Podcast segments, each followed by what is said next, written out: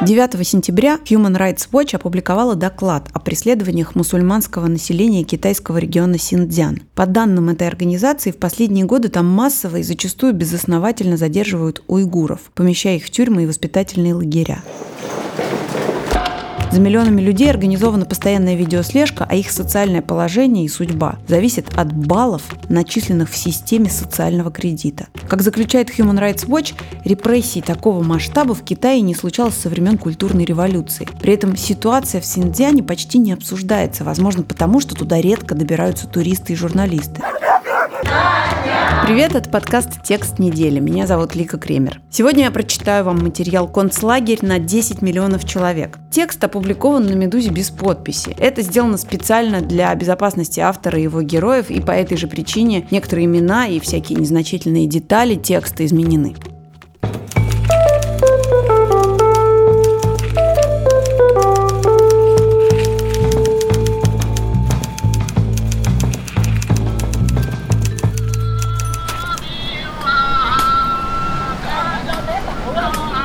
Глава 1. Границы.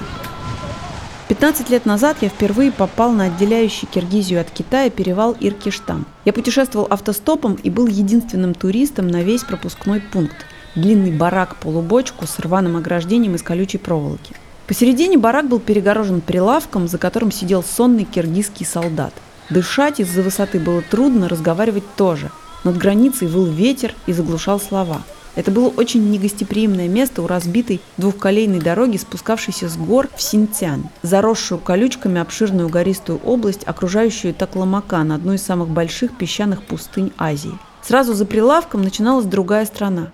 С обеих сторон шлагбаума стояли колонны грузовиков. Из Китая в Среднюю Азию и дальше в Россию везли ширпотреб, а из Таджикистана и Киргизии в Китай – металл, распиленные станки с остановившихся советских заводов. Понятно было, кто развивается быстрее, но следы прогресса были и с китайской стороны почти незаметны. Разве что колючая проволока там была менее ржавой, а солдаты сидели в новой будке из стекла и кафеля. 1935 году политический корреспондент английской Times Питер Флеминг, старший брат Яна Флеминга, с которого, как считается, тот отчасти списал Джеймса Бонда, опубликовал чудную книгу о путешествии в эти края «Новости из Тартарии». Более саркастическое название сложно придумать. Самый большой автономный район Китая, занимающий одну шестую его площади, оставался при Флеминге именно что Тартарией. Так до 19 века называли примерно всю территорию от Каспия до Индии, удаленную, труднодоступную и таинственную. Мало кому удавалось сюда доехать, да и отсюда новости добирались до мира месяцами, если добирались вообще.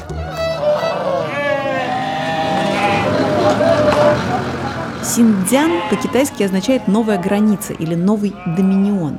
Область, впервые завоеванную Китаем в XVIII веке, издревле населяли уйгуры – тюрки, чей язык и одежда значительно ближе к народам Центральной Азии, чем к китайцам. Протянувшийся вокруг пустыни шелковый путь соединил здесь ряд городов-оазисов, отдаленных друг от друга многими днями караванных дорог. Расстояния позволяли относительно мирно сосуществовать населявшим их народам – уйгурам, киргизам, казахам, тибетцам и русским. А близость Великого торгового коридора обеспечивала культурные связи с Западом, Индией, Китаем и Персией. Носившие общее название Восточного Туркестана области веками конфликтовали с пытавшимся подчинить их себе Пекином, географически находящимся в полтора раза дальше, чем, например, Багдад, а иногда и с другими соседями. Время от времени здесь вспыхивали восстания и междуусобные войны, превращавшие регион в кровавую баню или сталкивались интересы великих держав. Тогда Восточный Туркестан попадал в газетные передовицы. Так было во время большой игры, когда на Памире вплотную подошли друг к другу границы Китая, России и Англии. Или в 80-х, когда Китай поддержал борьбу афганских маджахедов с СССР. Впрочем, большую часть времени после окончательной оккупации Китаем в 1949 году Восточный Туркестан проводил в забвении. Кашгар, ближайший к киргизской границе город, в 2003 году представлял собой именно что забытую богом дыру. Редких туристов селили в две гостиницы, стоявшие на местах закрытых в 1949 году посольств – русского и английского. Город вокруг состоял из одинаковых китайских новостроек и помпезных официальных зданий. На центральной площади высилась возведенная в 1968 на пике очередных уйгурских беспорядков статуя Мао, когда-то одна из самых больших в Китае. За ее спиной экскаваторы разваливали на куски огромный земляной вал. Мне понадобилось два дня, чтобы понять, что это не вал, а старинная городская стена, за которой Кашгар хранил в себе еще один город. В нем жили не только своими традициями, но и по своему собственному времени. Когда работающие по пекинским часам китайцы укладывались спать, в старом уйгурском центре только-только собирались ужинать. Толпа медленно выливалась из центральной мечети, растекаясь по узким улочкам вокруг площади. Люди не спеша рассаживались у стоящих вдоль улиц столов или шли на ночной продуктовый рынок, над которым носился дым мангалов и аппетитный запах свежих лепешек. Они одевались в халаты, носили длинные бороды, сапоги до колена и высокие шапки с меховой оторочкой. Женщины сурмили брови, а у мужчин на кушаках висели ножи, знаменитые пчаки, изготовленные в соседнем Янгигисаре, городе, который веками продавал клинки проходившим по шелковому пути караванам. На гигантском рынке покупали ковры, овец, сушеных ящериц и змей. На улицах бродобреи брили своих клиентов, а конюхи подковывали лошадей гвоздями, сделанными тут же в соседней кузне. Здесь кипела жизнь, такая, какой описывал ее Флеминг, а до него великие путешественники конца 19-го, начала 20 века. В начале 2000-х попасть в Кашгар было как оказаться вдруг в тысячи одной ночи. Но новая жизнь наступала со всех сторон, и китайский квартал, когда-то располагавшийся на окраине, теперь неумолимо сжимал кольцо вокруг старых построек. Бродя безлунными вечерами под сотнями полумесяцев, украшавших здешние мечети, я понимал, что вижу все это в последний раз и удивлялся терпению, с которым относились к переменам уйгуры. В соседнем Тибете в те времена Китай менял жизнь под усиленной полицейской охраной. Однако сопротивление не заставило себя ждать.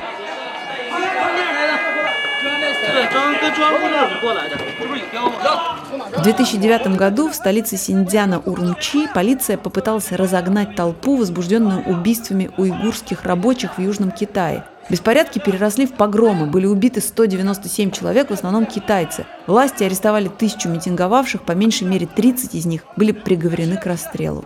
В ответ уйгуры перешли к терактам, примитивным, плохо организованным, но регулярным. В 2010 году мужчина и женщина забросали взрывными устройствами толпу в Аксу. Из семерых убитых пятеро были полицейскими. Год спустя полтора десятка вооруженных ножами молодых мужчин захватили отделение полиции в Хатане, протестуя против запрета на ношение паранджи. Погибли все атакующие и двое сотрудников. В июле 2011 года серия взрывов в Кашгаре привела к гибели 10 человек. Еще 33 человека погибли при нападении с ножами на вокзал в Куньмине в 2014. В том же году было атаковано китайское посольство в Киргизии и взорван популярный среди китайских туристов храм в Бангкоке. К этому времени репрессии внутри самого Синьцзяна достигли такого накала, что уйгуры стали массово примыкать к международным террористическим группировкам. В редком интервью, осевшие в Турции после участия в сирийской войне уйгурские боевики рассказывали, что их интересовал не джихад, а военный опыт для дальнейшей борьбы на родине. В тайне от однополчан из исламского государства они штудировали труды сионистов, надеясь применить на практике еврейский опыт построения собственного государства. Как бы то ни было, исламское движение Восточного Туркестана, рекрутировавшее и отправившее в Сирию не меньше тысячи боевиков, сейчас большинство западных стран считают террористической организацией. Это стало большой удачей для Пекина с 2014 года, присоединившегося к международной войне с террором.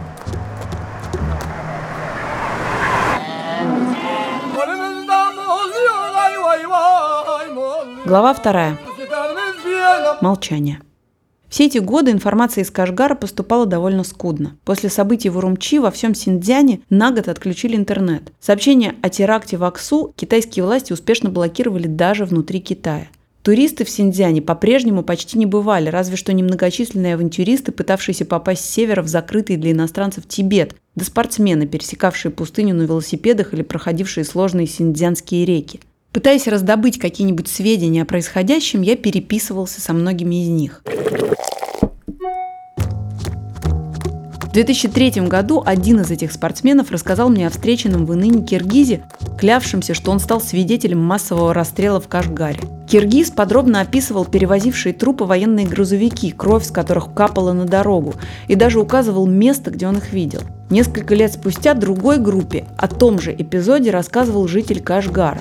Позже в одной из местных деревень они познакомились с уйгурскими полицейскими, а через год, снова оказавшись там, услышали, что их знакомых поголовно вырезали джихадисты, впоследствии расстрелянные властями. В 2007 году Синдзян в первый и последний раз в этом веке появился на российском телевидении. На реке Юрункаш погибли четверо из шести участников водного похода под руководством Сергея Черника. Случай имел широкую огласку, очевидно, было и полицейское расследование, но гид, забросивший группу Черника на маршрут, как и другие уйгурские гиды, продолжал отвечать на письма вплоть до 2015 года.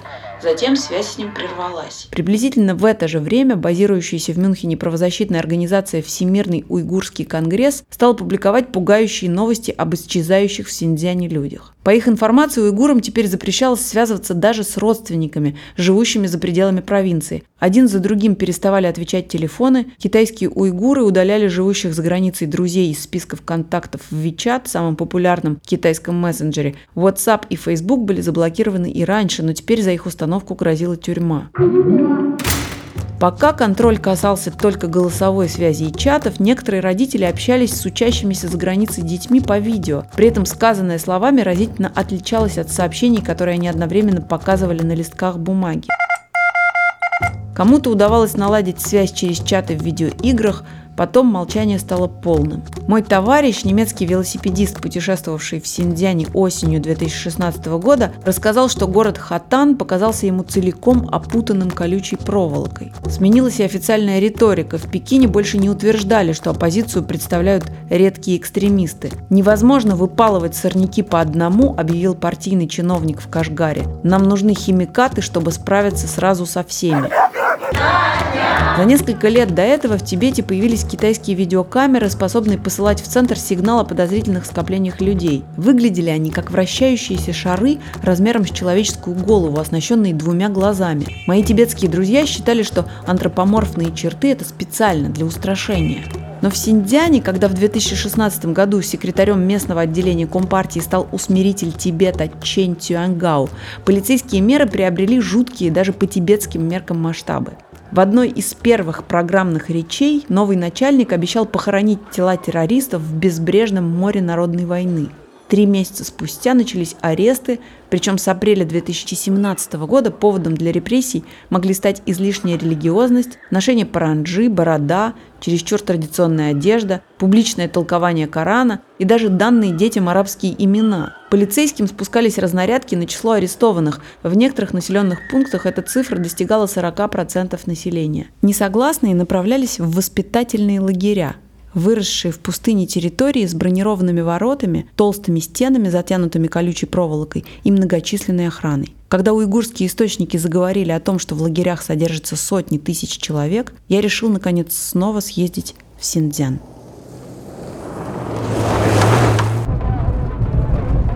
Глава третья. Новости из Тартарары.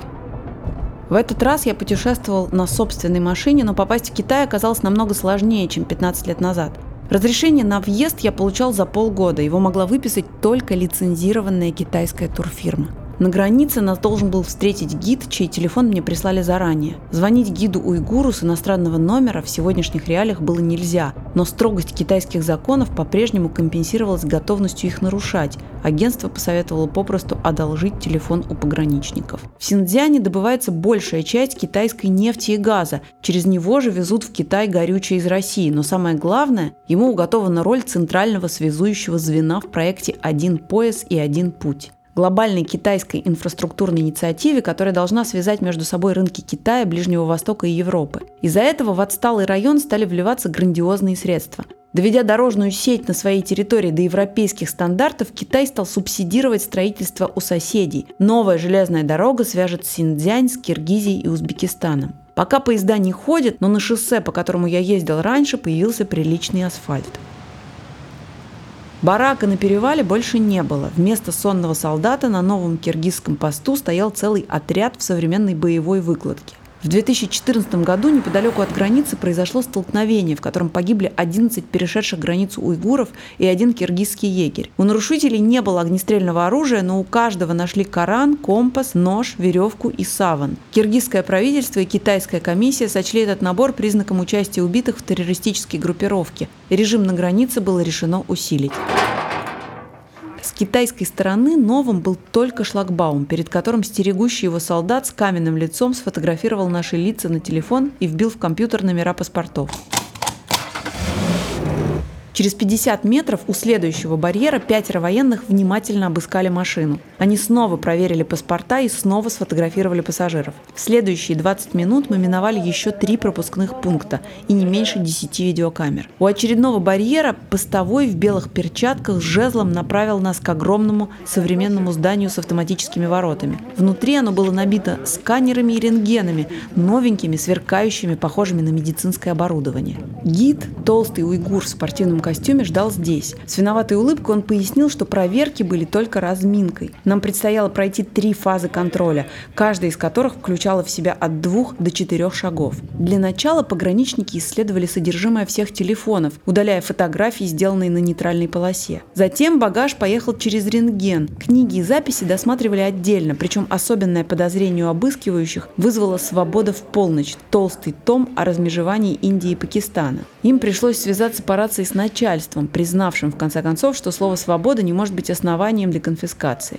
Затем машину загнали в бокс для рентгена, но поскольку снимки рассматривались не на месте, а в отделе аналитики в Урумчи, в полутора тысячах километров от нас, ответа пришлось ждать час. Снимки получились плохо, машину пришлось возвращать на рентген трижды. Каждый раз из-за силы рентгеновского излучения в боксе загорался знак радиационной опасности и начинала протяжно выть сирена, но на это никто не обращал внимания. После таможенного досмотра начался военный. Люди в форме подключали ко всем компьютерам специальное устройство, сканировавшее видеофайлы, фотографии, списки контактов и тексты. Искали карты, лица и имена. К моему старенькому ноутбуку, используемый для проверки гаджет с английской надписью Mobile Hunter в толстом резиновом чехле, не подключился, и фотографии пролистывали вручную.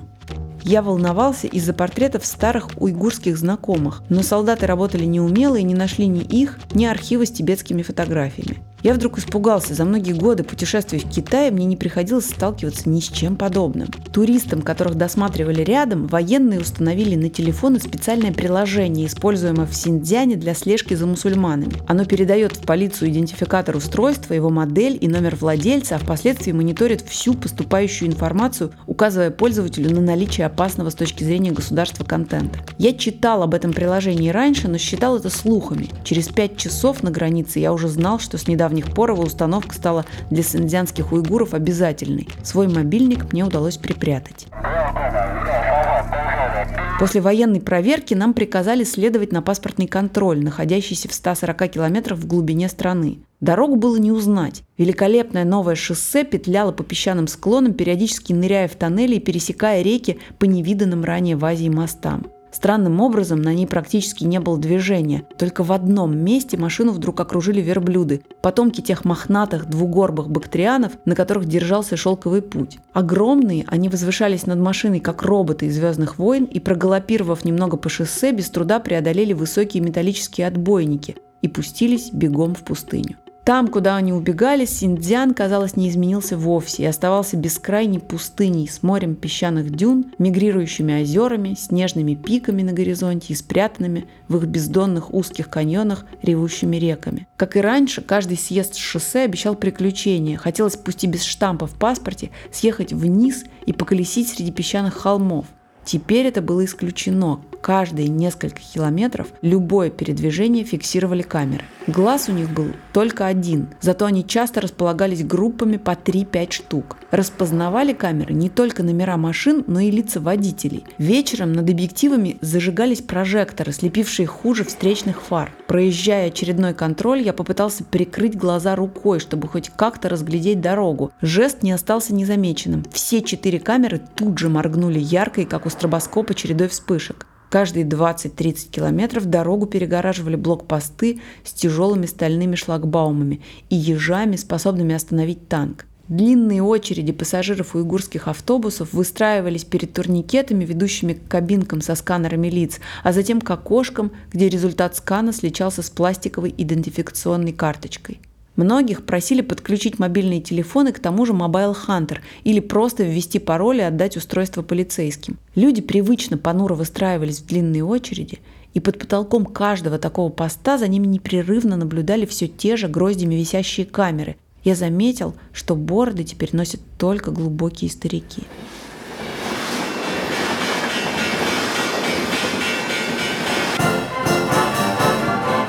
Глава 4. Диснейленд. Три года назад власти Китая объявили, что частные и государственные системы видеослежения с распознаванием лиц будут объединены в общую базу, которая полностью охватит все население к 2020 году. Синьцзян, где ранее проводились первые китайские ядерные взрывы, снова был выбран для пилотного эксперимента. Здесь установлена большая часть из 20 миллионов видеокамер, работающих в стране. Устрашающее их количество, видимое даже невооруженным глазом, подтверждается официальными источниками. К 2016 году расходы на внутреннюю безопасность превысили оборонные расходы Китая на 13%. Между 2014 годом и 2016 годом Синьцзян истратил на слежку вдвое больше, чем тратили другие районы. В 2017 втрое больше. Сегодня китайской полиции требуется не больше 7 минут, чтобы вычислить и задержать в толпе любого подозреваемого, черты лица которого совпадают с данными, указанными в грандиозной центральной базе. Успешно внедрив систему слежения в Цинцзяне, Китай приступил к экспорту прорывной технологии. Два года назад отделение CEIEC, госкомпании, которая обеспечивает инфраструктуру слежки, открылось в Эквадоре. Китай, крупнейший импортер эквадорской нефти, выделил этой стране многомиллионный кредит на проект, в рамках которого камеры установлены установили в двух десятках эквадорских провинций. В январе 2018 агентство Синьхуа сообщило, что благодаря этому преступность в стране упала на 11,8%. В рамках нового соглашения CEIEC внедрит в Эквадоре геолокационную систему, позволяющую отслеживать мобильные телефоны граждан. Отделения компании появляются на Кубе, в Бразилии, Боливии и Перу. Компания разработала систему интернет-цензуры для правительства Уганды и пытается расширяться в Африке. В разделе «Европа» на сайте CEIEC значится пока только одно представительство. Находится оно в Москве. В самом Синьцзяне новый порядок видеонаблюдением не ограничивается. В первый же год под управлением Чэнь Цюангао полицейский персонал был усилен десятком тысяч новых бойцов, и число правоохранителей продолжает расти. На низшие должности часто набирают самих уйгуров. Я наблюдал тренировку полиции на посту у подъезда к Кашгару. Два десятка мужчин и женщин маршировали по плацу, перебегая с места на место, очевидно пытаясь окружить невидимую толпу. Новобранцы пока выглядели не слишком грозно, но этого нельзя было сказать об их оружии. Автоматы были только у командиров китайцев. Уйгуров вооружили копьями с резиновым древком и стальным острием, длинными дубинками, которые нужно было вращать обеими руками сразу, и некими подобиями деревенских ухватов, предназначенных для защелкивания на шее противника. Подобные ухваты я видел раньше в Тибете, где они, вероятно, предназначались для нейтрализации самоподжогов. Защелкнув стальное кольцо на шее очередного ламы, полицейский мог обездвижить его, оставаясь на безопасном расстоянии. Синдзяне в ходу была другая модель, в которой деревянные части конструкции заменили на резину и пластик. На самом кольце поблескивали контакты электрошокера. Такие же электрошокеры были установлены на щитах, без которых полицейские никогда не появлялись на улице. Внизу каждый щит раздваивался жутковатого вида зубастой прорезью, очевидно также предназначавшейся для шеи противника. Получить штамп о въезде и окончательно растаможить машину мне удалось только на следующее утро. В общей сложности переход границы занял около 26 часов. Во второй половине следующего дня я, наконец, въехал в Кашгар, точнее сказать, в новый город, расположившийся на месте сказочной столицы, в которую я многие годы мечтал вернуться. Основные принципы, по которым строились китайские города, не изменялись с 7 века до нашей эры. Это всегда вытянутая с севера на юг сетка симметричных прямоугольных районов. Бурлящий хаос узких уйгурских улочек невозможно трансформировать в эту модель. Китайские урбанисты вели борьбу со старым Кашгаром на протяжении десятилетий, но я никак не мог предположить, во что именно они его превратят. Темных проулков, мазанных стен и сложенных из песочного кирпича мечетей больше не существует. Но на их месте выросли не китайские многоэтажки, а поражающие размахом замысла Диснейленд. Китайцы превратили древний оазис в новый, удобный для жизни город, всеми силами пытающийся создать видимость старого уклада. Узкие переулки стали широкими аллеями, по которым без труда может проехать пожарная машина или броневик. Каждый дом подключен к водопроводу и канализации, но дух исчез, как исчез дымный запах с маленьких кухонь после того, как все дома подключили к газопроводу. От самих домов остались лишь резные двери для придания аутентичности. Новые постройки напоминают традиционную уйгурскую архитектуру, но мазанные стены выглядят неправдоподобно. Вырезанные на станках наличники не могут сравниться с исчезнувшими старыми окошками, как не может заменить старую мостовую новая плитка. Самой же главной утратой стала исчезнувшая уличная жизнь. Пропали кузнецы и зазывалы, нет больше плотников, выстругивавших резные бутыли из тыкв. Исчезли уличные торговцы и запряженные осликами тележки, игравшие роль городских такси. Старики в тюбетейках по-прежнему чинно пьют чай из пиал на усаженных цветами аллеях, но вид у стариков потерянный, и количество фотографирующих их китайских туристов значительно превосходит число их самих. На оставшемся на старом месте продуктовом рынке по-прежнему торгуют лапшой лапшой и бараньими головами. Только покупатели теперь сплошь китайцы,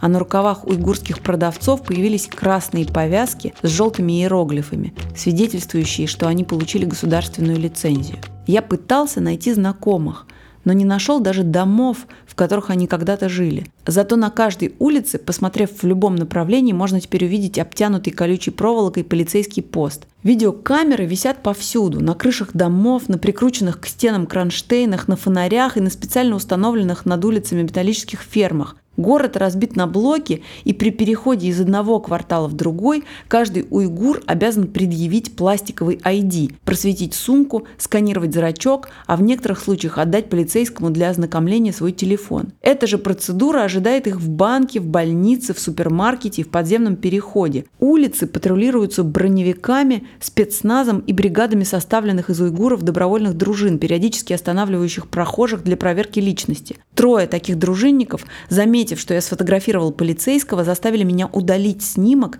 и, не скрываясь, ходили за нами остаток вечера. Мне удалось разыскать пару уцелевших мечетей, но на старинных дверях висели замки. Неподалеку от медресы, тоже закрытого, на перекрестке сидел одетый в традиционный костюм скорняк, точающий уйгурскую шапку. И скорняк, и шапка – все было бронзовое. Настоящие меховые шапки продавались в сувенирной лавке, но вот мастера я отыскать не смог. Не было больше и чудных старинных ножей ни на поясах, ни там, где их продавали когда-то. Услышав слово «пчак», продавцы отшатывались, и только один антиквар вытащил из-под прилавка увесистую коробку. В ней лежали роскошные старинные рукояти, клинки были варварски срезаны болгаркой. Даже при покупке обычных кухонных ножей уйгуры теперь обязаны нанести лазерной гравировкой, идентифицирующей владельца, QR-код на лезвие, а в Аксу ножи в ресторанных кухнях приковывают цепочкой к стене. В двух шагах от торгующего этими обрезками прошлого магазина стоял раньше тындыр, где пекли самые вкусные в городе лепешки. Я узнал место. Его тоже украсили массивным бронзовым памятником в натуральную величину, изображающим и лепешку, и пекаря. Возле бронзового тандыра фотографировались туристы. Глава 5. Человек с низким рейтингом.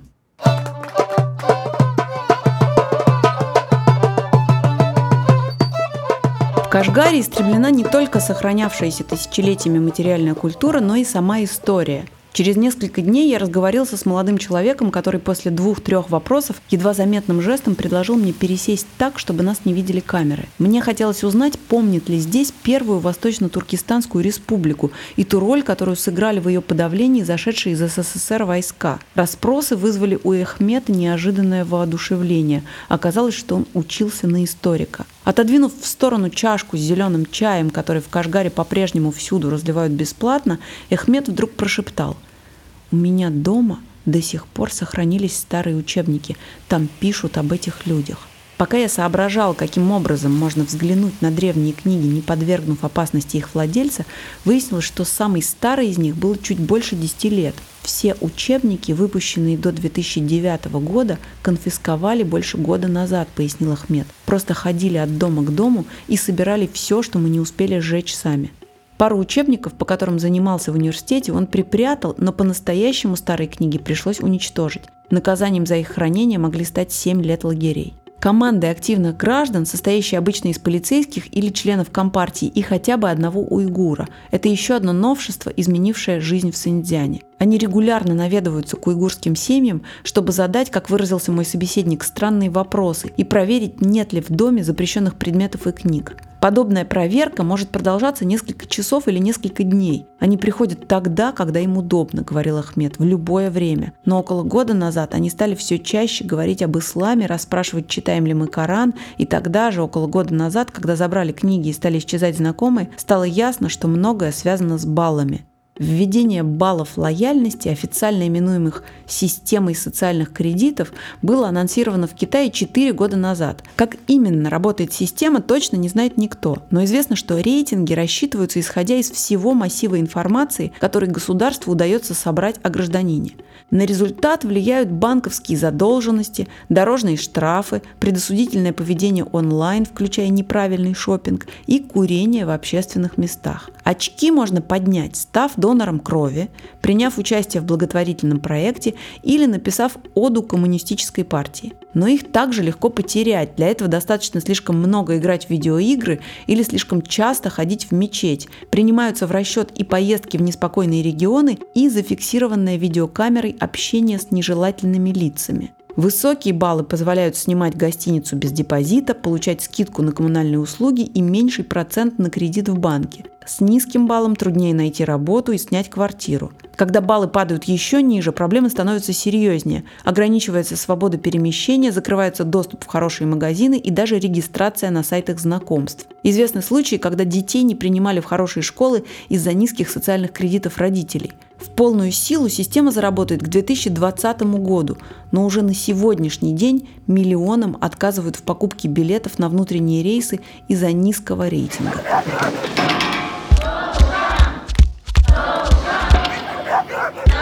Синьцзяне, где каждый житель практически непрерывно находится под наблюдением, этот футуристический кошмар быстро приобрел черты кровавой антиутопии. Обрабатывающий данные искусственный интеллект делит общество на безопасных, нормальных и опасных граждан. В расчет принимаются возраст, вероисповедание, судимости и контакты с иностранцами. Весьма вероятно, что на результат уже влияют или могут повлиять в будущем и образцы ДНК. В сентябре 2016 года в сети появился первый открытый тендер на изготовление наборов для генотипирования для нужд полиции. А уже два месяца спустя Human Rights Watch сообщила, что сдача образцов ДНК стала в Синьцзяне обязательной процедурой при получении паспорта. Их собирают в школах и на рабочих местах. Офицеры полиции могут прийти и домой. Об угрозах семье рассказывают почти все сбежавшие из страны. Поголовный сбор генетического материала открывает широчайшие возможности для преследования родственников. Мой собеседник был твердо уверен в том, что любой уйгур теряет десяток баллов просто из-за своей, определяемой в том числе по ДНК, национальности. Сам он, как и миллионы других, сдал образцы слюны и крови во время бесплатного медицинского осмотра, организованного государством. «Вам этого не понять», – убежденно повторял раз за разом Ахмед. Все началось всерьез только в этом году. Ездишь на мотоцикле без шлема – теряешь баллы. Сажаешь двух пассажиров вместо одного – тоже. Часто появляешься на улице, где живут экстремисты – баллы падают, и ты попадаешь в тюрьму. Встал под камеру рядом с неправильным человеком – будь готов ответить на очень много вопросов. Почему, Почему ты звонил по этому номеру? Почему камера видела тебя с таким-то? Надо иметь хорошее объяснение. Пока мы разговаривали, на соседней площади постепенно собиралась группа женщин в похожих на униформу одинаковых белых рубашках. Они рассаживались на заранее расставленные стулья перед большой доской с длинными рядами иероглифов. Начинался обязательный урок китайского.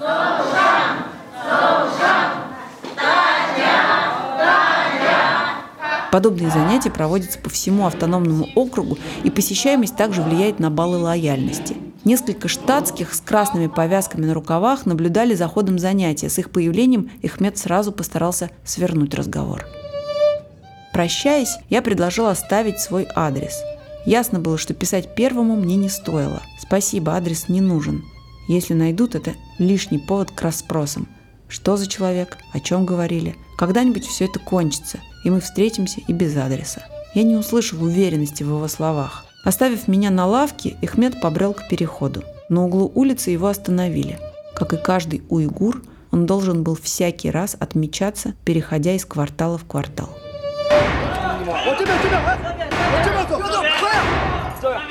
Глава 6. Перевоспитание. В феврале 2018 года Foreign Policy удалось взять интервью у учившегося в США студента уйгура, представившегося иманом. Он рассказал, что в прошлом году приехал в Китай на каникулы, и в Пекине его арестовали прямо на борту самолета. Следующие 9 дней его допрашивали в пекинской тюрьме, затем в наручниках отвезли в Синьцзян в воспитательный лагерь.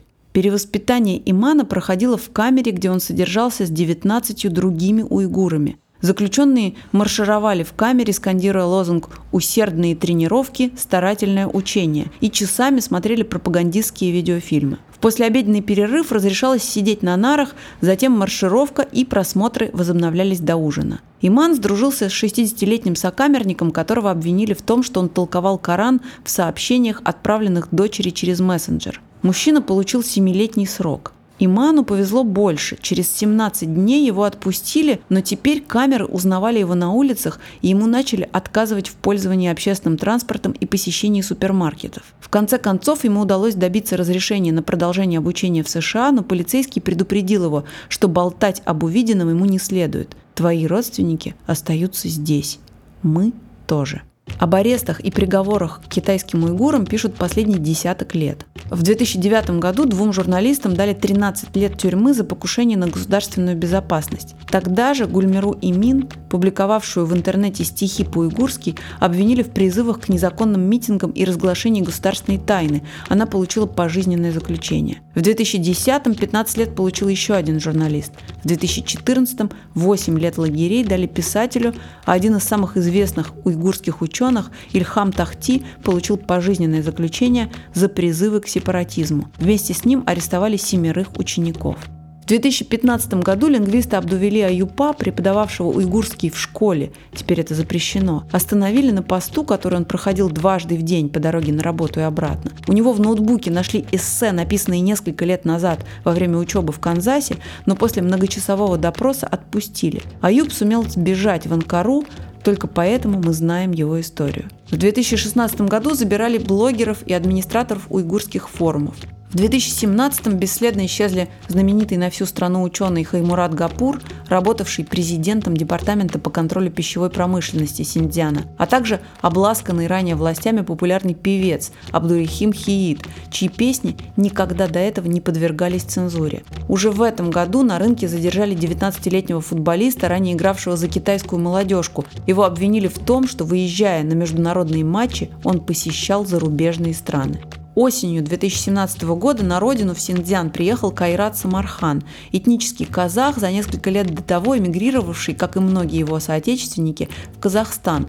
Он вернулся, чтобы продать дом и землю. В родном уезде его вызвали на допрос. Как сам Самархан рассказал потом Радио Свобода, его спрашивали, чем он занимался в Казахстане и совершал ли намаз. Допрос продолжался трое суток, все это время ему не давали спать. Самархана приговорили к 9 месяцам перевоспитания – он встречал три категории заключенных. Одних обвиняли в излишней религиозности, других в нарушении общественного порядка, третьих в том, что они побывали за границей. По подсчетам мужчины в лагере находились 5700 арестантов, 3000 казахов, 2000 уйгуров и 200 дунган, этнических китайцев-мусульман.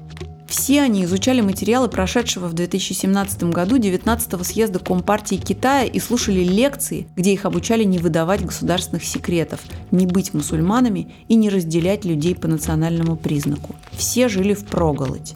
Самархана, как он говорит, освободили после попытки самоубийства, но к семье в Казахстан его отпустили только после того, как в дело вмешался казахский министр иностранных дел. В январе 2018 года стало известно о смерти 82-летнего Мухаммада Салиха Хаджима, автора первого перевода Корана на уйгурский язык. Он умер через 40 дней после ареста, как именно неизвестно. Задержанные вместе с ним дочь и родственники по-прежнему находятся в заключении. В мае появились новости о судьбе четверых самых богатых людей Кашгара. В совокупности они были приговорены к 42 годам тюрьмы за религиозный экстремизм. Чуть раньше была арестована 52-летняя Рахиль Давуд, антрополог с мировым именем. До сих пор ее исследования поддерживались центральным правительством, и родственники 8 месяцев держали арест в секрете, надеясь, что Давуд выпустит. Но ее не выпустили, и больше никто о ней ничего не слышал.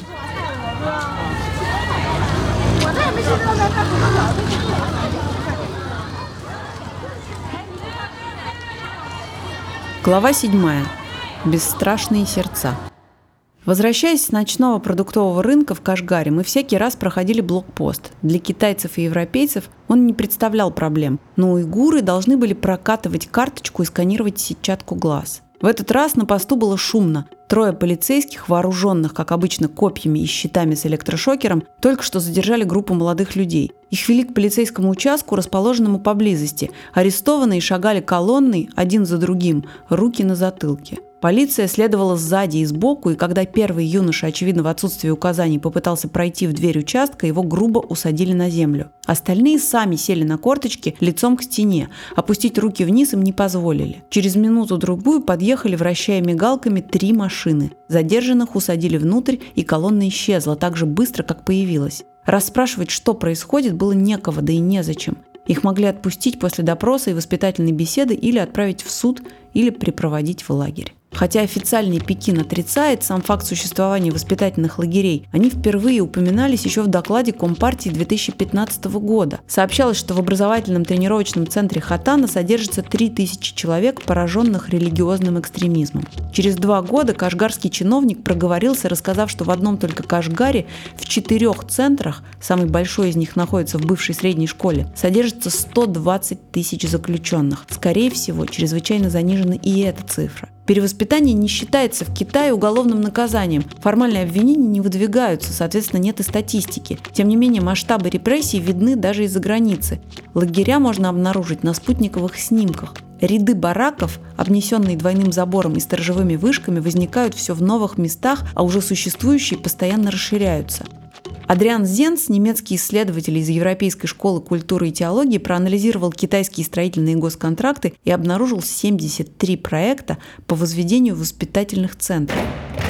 Согласно данным Зенца, новые лагеря строятся практически в каждом уголке Синьцзяна, и только с апреля прошлого года на них было истрачено 108 миллионов долларов. Некоторые тендеры предполагают строительство учреждений площадью почти в 10 гектаров с отдельными бараками для охраны. Ученый нашел и многочисленные объявления о наборе персонала. От соискателей ожидают знания криминальной психологии, опыта работы в силовых структурах и наличия бесстрашного сердца. Месяц назад в Женеве Гэй МакДугал, член Комитета ООН по ликвидации расовой дискриминации, прямо назвал Синьцзян территорией, напоминающей один гигантский концентрационный лагерь, предположив, что в трансформационных центрах заключен миллион человек. Присутствовавший там же генеральный секретарь Всемирного уйгурского конгресса Долкун Айса считает, что реальная цифра может достигать трех миллионов, почти трети всего уйгурского населения. Ответ китайской делегации последовал через три дня. Высокопоставленный партийный чиновник сообщил, что все этнические меньшинства в Китае живут в довольстве и мире, пользуясь свободой религиозных убеждений, и никаких перевоспитательных центров не существует. Государственное издание Global Times, выходящее в Китае на английском, среагировало еще раньше. «Мир и стабильность», — гласила его передовица, — «превыше всего, и для их достижения должны быть применены любые меры». Глава 8. Отъезд. В программе нашей поездки был выезд в пустыню Такламакан. Мы рассчитывали побывать на руинах буддийских городов, затерянных среди песков остатков доисламской цивилизации. Но в последний день гид, с которым была согласована эта поездка, не получил разрешения на выезд из города. Ламинированного полицейского пропуска в закрытую зону оказалось недостаточно, требовалось согласие комитета самоуправления района. Гид не знал, почему ему там отказали, и от этого нервничал гораздо больше, чем из-за потерянных денег. Агентство предложило заменить его другим, но к этому времени атмосфера уже начала действовать мне на нервы настолько, что мы решили двинуться дальше, в Пакистан. Я переживал за спрятанные фотографии и еще больше за запись разговора с Ахметом. Позвонить знакомым было нельзя, наши звонки и передвижения отслеживались с первого дня. Выехать из города без сопровождения мы не могли. В конце концов, мне стало мерещиться, что за мной постоянно ходят агенты, и я начал шарахаться от людей, как продавцы шарахались от меня, пока я искал пчаки. Чуть больше десяти лет назад я ездил в Синьцзян, чтобы своими глазами увидеть жизнь такой, какая она была много веков, если не тысячелетий назад. Сегодня здесь можно увидеть будущее, превосходящее самые смелые фантазии Оруэлла и Замятина. Последнее утро мы встретили в Ташкургане, еще одном городе южной ветки шелкового пути. Заправиться перед дорогой оказалось непросто. В Синдзяне шлагбаум, закрывающий затянутой колючей проволокой АЗС, открывается только после того, как водитель просканирует пластиковый ID. Количество купленного каждым топлива регистрируется системой. Карты у меня не было. После долгих проволочек охранявшие колонку солдаты пропустили машину по моим временным китайским правам. Напротив, возле участка несколько десятков уйгуров рядами стояли, опустив руки по швам, окруженные по периметру полицейскими. Они не были арестантами. Они слушали еженедельную политинформацию перед работой. Я выехал с заправки и начал медленно карабкаться вверх по Каракумскому тракту. Между разбросанными по склонам киргизскими юртами бродили верблюды. По мере того, как мы поднимались выше, их сменили шерстистые яки, равнодушно переходившие шоссе под объективами камер. Оцепление внизу расступилось, отсалютовав китайскому флагу, уйгуры могли разойтись, чтобы собраться на том же месте ровно через неделю.